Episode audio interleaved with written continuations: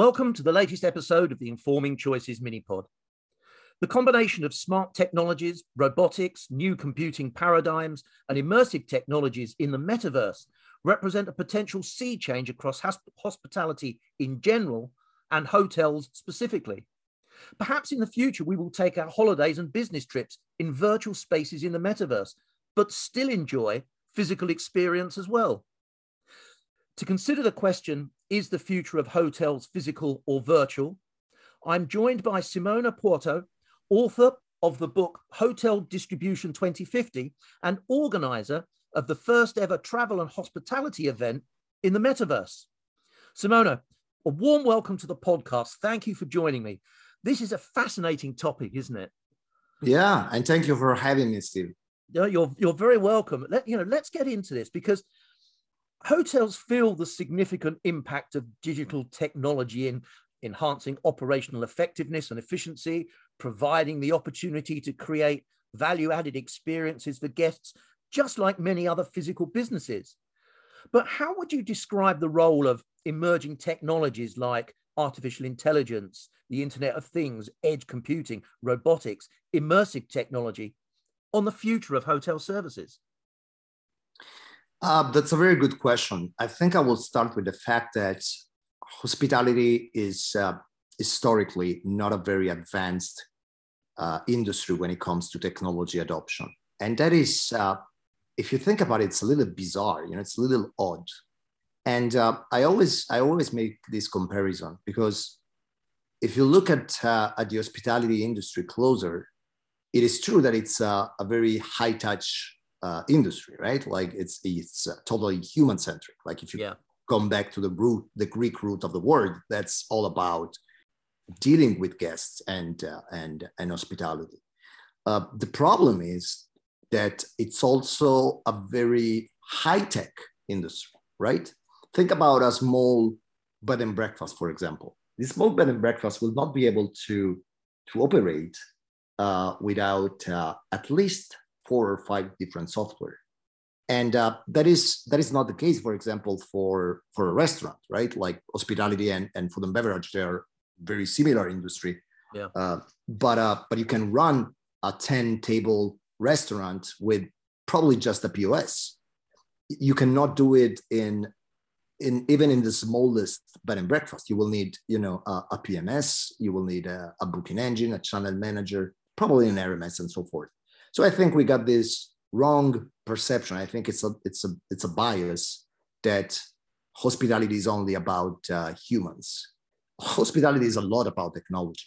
Now the problem is that a lot of the technology that we use, because we are forced to use these technologies, are and we we've been always forced to use these technologies. Are technologies that have been built in the 80s, in the 90s, like the first PMS, and that this this is still the core uh, tech in, in the hospitality space was built in the 70s, right? And this was like floppy disk yeah. uh, kind of tech. And uh, they didn't change much since then. So we got this strange uh, innovator dilemma, you know, because we, we, we kind of uh, uh, work with very pre-cloud, pre-internet, pre-API technologies. And sometimes even, even if if you got like the the the hotelier that would like to do something with tech, it's it's it's limited by the the existing technology that they do have. You know, this is one of the, the biggest problem in, in the hospitality space is that all these different software should be able to talk to each other. Yeah. So great. You, you want to implement IoT? That's great. But that's everything in that room should be able to communicate with your PMS or with your POS, you know. And a lot of these software, they're legacy, uh, they're they're monolithic, so there's no way this can uh, can work. So right now, the impact of uh, you know IoT and uh, and AI and so forth is potentially great, but it's limited by the existing technology that we do have, especially with uh, uh, independent properties. That yeah. is like the majority in Europe. Yeah, as, as, you were talking, then what was going through my mind is the, the you know the the raft of different experiences I'd imagining in a big multi uh, national hotel chain and the ability to adopt technology there compared to you know many smaller operators. The other thing that struck me is how much of the change and therefore the adoption of more technology is being or going to be driven by the guests. Uh, I would say, look, whenever I, whenever you say guest in hospitality, I think you got two kind of guests. You got the guests guests, and these are the people showing up at your door. Yep. And then you got the second guest, and that is your staff. You know, for me, okay. they're both guests. You know, it's people that you need to make sure they're happy. Yeah. Uh, they they they have a frictionless experience and so forth. So, like, if you want to do this distinction between the guest and the staff, I would say that uh, that's probably 50%. Okay. So, 50% of tech adoption is to make the guest experience uh, better, uh, frictionless, and so forth. But the other 50% is to keep your staff happy. And this is like the, when you look at automation, for example, it's not really perceived by the guest. You know, the guest doesn't know uh, what what's going going on uh, behind the curtains. Uh, this is yep. only you know, automation can free up time for the the human staff to do things that are more important, like you know, taking care of guests. And uh, to me, it's like sometimes when I read like job uh, job opening and you see these hotels looking for receptionists, for example, or front office managers, and the main skills they're looking for are can you use excel? Can you use this pms hmm. and to me that's crazy. You know the, the main question should be are you do you have soft skills? Like are you able to to to manage uh, complaints by guests and so forth? So that's uh that's a strange situation. So i would say 50 50 it's interesting because that exactly what you've just described there, I suppose, is one of the major changes we're likely to see. I would argue across retail as well. You know, so you know it changes the emphasis of the people in the store um, to be much more personal, focus on direct interaction with the customer to help their shopping decision, perhaps rather than just taking the money at the till. Yeah, yeah, sure. But think about something. You know, you go to a you go to a shop and you buy like physical retail shop, right? And you buy whatever, you know, a pair of sneakers, and uh, the the the staff take uh, your credit card and manually charge it, the the credit card. Now, what is the added value yeah. for your experience? Is zero. You know, if you can automate that, your you know the, the the people working in the shop will have more time to uh, to be with you and maybe yeah. suggest you, you know, yeah, this probably this sneaker is better for you, this type of sneakers. And this is amplified in the hospitality space. Like imagine like the average hotel receive something like 30, 40 reservation a day. Imagine that you need to uh, charge credit card uh, manually for each one of them. That's yeah. hours of wasted work that will have zero impact on the guest experience. Yeah. Yeah. Yeah. Of course. Of course. So, one of the things that always intrigues me is how different parts of the market might change. So, so what's your sense around whether and how the leisure and business markets might converge or diverge in the future? Yeah, that's a good one. Uh, look, the pandemic uh, accelerated. I always say that you know, economic economically wise, uh, the pandemic it was not a revolution. It was like a, a evolution in some in some way. Yeah. And uh, that is mainly because uh, in at least in terms of tech adoption uh, we uh, we we accelerated the process by probably 10 15 years right? Hmm. and think about the fact that you know and, and like what we do we're used to you know zoom calls or you know uh, gmeet calls or metaverse calls whatever. Think about you know the, the I don't know, very old school business. Uh, and uh, they never, they never even thought about doing a, a call over Skype, for example, right? Yeah. And now they're pretty much used to that. And I said, you know what? Like my people is working remotely. Uh, I'm not losing any money. Probably I'm making even more money. So I can start like, uh, uh, probably I don't need that office, you know, and probably I don't need to send all these people to that Congress, but they can talk via uh, via Zoom, for example. So like the the business the business travel that we used to have before 20 2020 uh, i don't think we will get there. I think that's gone forever okay? Right uh, yeah and but it makes sense to a certain extent you know and i like look when i started i started in MICE you know i started organizing meetings for for hotels. And uh, what i can tell you is that it's, it's extremely expensive like you need to fly you know a speaker from la a speaker from Dubai, a speaker from Japan. You need to feed them and you know give them give them a room and a spa or whatever for a few days. It's, it gets expensively expensive very very easily. Yeah. Like if you can get all these people in in different uh, ways, and that could be again a call, that could be like a metaverse. This could be holographic, for example. You know, I did I did a few holographic speeches.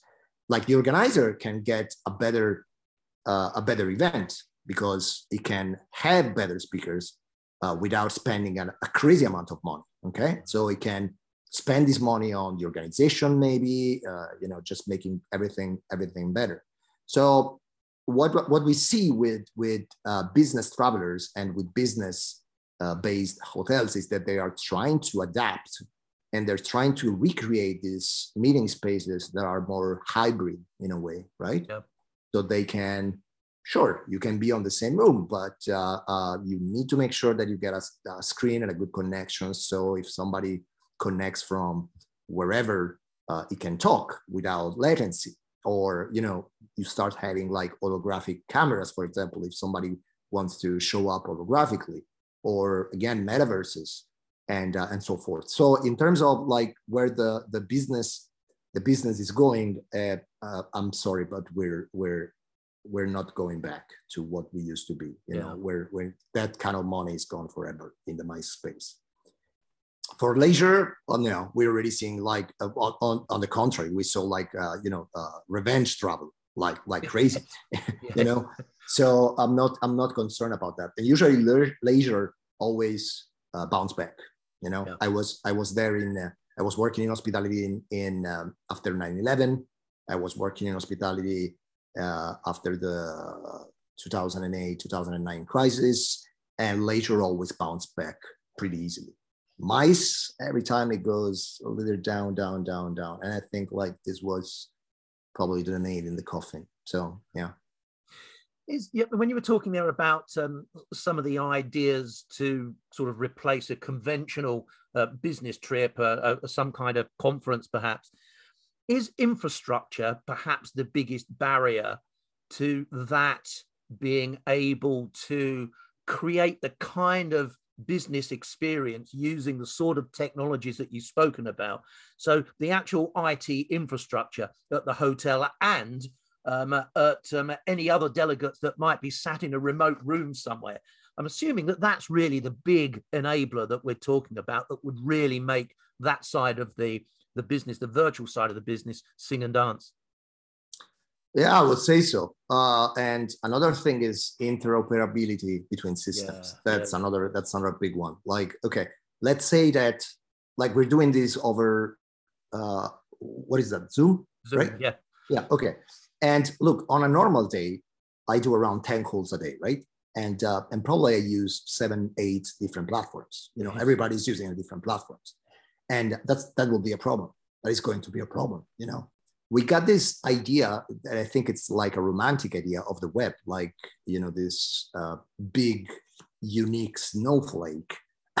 But that's not really it you know? It's all there's a lot of fragmentation so i think that is going to be that is going to be another problem just think about like a, a MICE organizer right you get a you get a hotel and you get a, a meeting room and you you don't know what kind of platforms these speakers are going to use up until the, the you know the last moment. So probably you will need to you know sign uh, a contract with Zoom, sign a contract with, with Google Meet. You know it, it gets expensive very very easily, and yeah. there's not there's not much difference. It's just a question of preferences. And you know some companies they have to use a specific um, a specific platform. Like I do a lot of calls with Booking.com. They use uh, BlueJeans that probably you never heard about it's like a, a Zoom, but they need to use that. So you need to download it. And uh, you know, if you want like some more extra time, you need to buy a, a, a license. So I think interoperability with the system it's another big issue. Yeah, that that's interesting. That's a really good thought. I hadn't thought of that. Um, I mean, one of the, I'm not sure we've got uh, loads of time to go into this in, in great detail, but I, I, get the sense that some of these new immersive technologies that we've got starting to appear in combination with the metaverse allow us to experience physical things in a virtual space. Could that, do you think, eventually replace travel on the leisure side of the market as well. So if I'm able, for example, to use immersive um, haptic technologies that allow me to, I don't know, um, uh, taste the food in a hotel from uh, from Asia, feel the, the, the quality of the bed linen, smell the fragrances, feel um, uh, the wind on my face from the Malaysian jungle, for example. Are those are those technologies? Do you think ever going to be good enough to help us replace the complete physical experience with a virtual one? Can I take a philosophical road here? Yeah, to, sure. To answer? Okay. So there is a book. Um, there is a book that just came out a few months ago about a philosopher I really like. Uh, that is called David Chalmers, and he wrote this book that's called Reality Plus, and it's all about uh, how you know our different uh, perceptions of what is real and what is not real, right? And we tend to think that reality is actually what we see and touch, right? But with, with the rise of AR, VR, mixed reality, how should we interact or how should we consider these realities, right? And look, I, I always say that for, for our generation, we, we, we got a pretty clear line between what is virtual and what is real, right? But if you talk like with a five-year-old or six-year-old, you know, and they they play with a friend, uh, they can play with dolls uh, one day together, and the next day they can play on Roblox virtually. But for them, that is exactly the same experience. They're playing with their friends. You know, they don't have this this connection. And uh, so I think this is what we need to start thinking. It's not only about travel. So traveling without traveling is still traveling? That's an interesting question. I don't think this will replace uh, physical travel at all, but it will complement it. Yeah. Especially for think about people with disability, for example, or people with very low income, or you know people that are paralyzed. They cannot travel, you know, and the only way they can experience like a glimpse of you know quote unquote normal life is through virtual reality or think about or even for us you know like think about you want to you want to you want to go to uh, ancient rome. You, you cannot do it in a physical world right? Uh, but you can do it on a metaverse.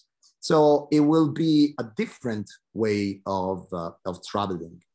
More than that like the, the application we already see now on the metaverse because except for the hype there are there are several interesting applications are in the in the space of um, the first steps of the reservation. Like you can you can visit a destination, have a rough idea of the destination. You know something that is way more immersive than just looking at a photo on Booking.com or or just reading the reviews on TripAdvisor. Like for example, there is a there is a pretty cool uh, metaverse uh, that uh, uh puts you on on a on a tour bus, you know, around different cities. And uh, the other day, I was with my headset, and I wanted to. I never been to Chicago, you know, Right. And I just wanted to see the, the city, but but I never like I never even thought about going to Chicago in my life. And and I saw the city and said, okay, that's that's super cool. That's really cool. And and now I want to go. Yeah. You know? And uh, so in some ways, the metaverse can can also help you to uh, to increase like the, the, the physical travel.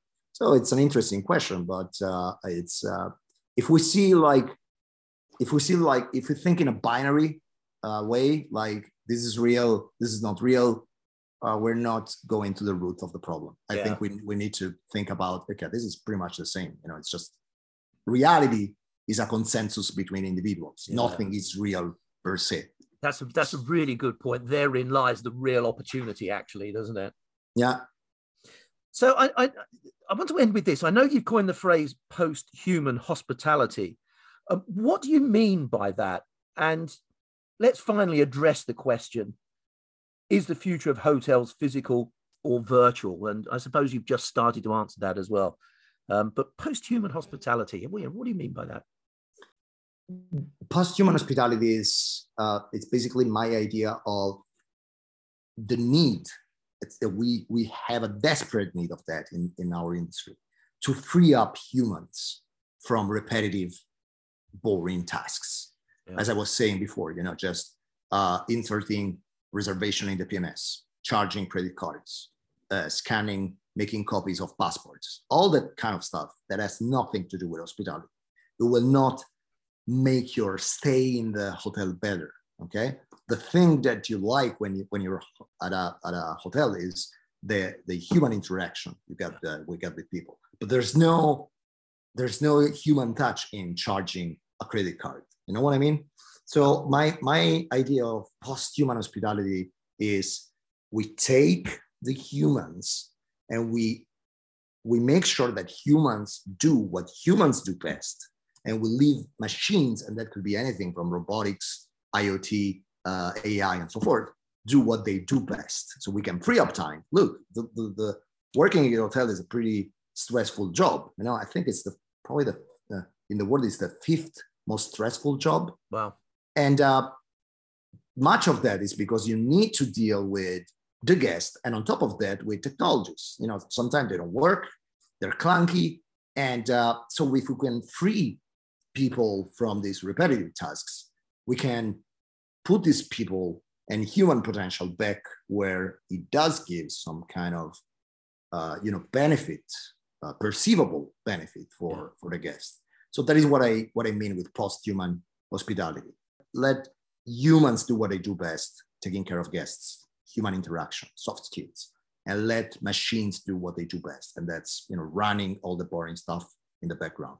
Yeah. I, I just scribbled out actually. Well, I think for me, what you were talking about there is bringing the staff from behind the desk.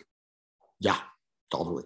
Like it used to be, like 25 like years ago. Yeah, it's interesting, isn't it? Technology and part of uh, ena- uh, helping technology enable our increasing humanity, if you like, is yeah, yeah. very often going back to and thinking about the things that we used to value in the past. That is why it's post-human yeah. uh, hospitality. It's not an anti-human. You know, it's like okay, let's go back to what we are. We're humans. We're not there to. It's like I ask you, do you know the, the square root of one one billion? And I said no. You know, I I got a, a calculator for that, and my perception of you is not diminished by that. We just know that the calculator is better at doing that. Okay. So and that's exactly what is happening in, in hotels. I just want the, the, the human interaction. So let's automate whatever we can automate and let's put people back where they can give some kind of value. And, and I think that, um, uh, I'll, I'll, probably answer the question that uh, the other part of the question I posed um, at the beginning there, which was, uh, is the future of hotels physical or virtual? Both. Yeah, yeah, totally. Again, probably in 20 years, this question will make no sense. We will not make the distinction. Yeah, that's a really great point. Uh, Simone, thank you so much for your time. That's been absolutely fascinating. We've gone over the time as we always do because I ask more questions. Uh, but um, I absolutely love the way some of the things you describe they they kind of feed into other elements of our lives. They feed into other uh, industry sectors as well. And, and I hmm. think for me, that's the crucial thing when we have these conversations. It's, it's about people and it's about broader cross section of, of life, society, and business. And we, we always need to keep in mind those, those connections, I think. Thank you so much for having me. Yeah, thank you very much indeed. And thank you everyone for listening. Do let your friends and colleagues know about the Informing Choices mini pod, and there'll be another episode along very soon.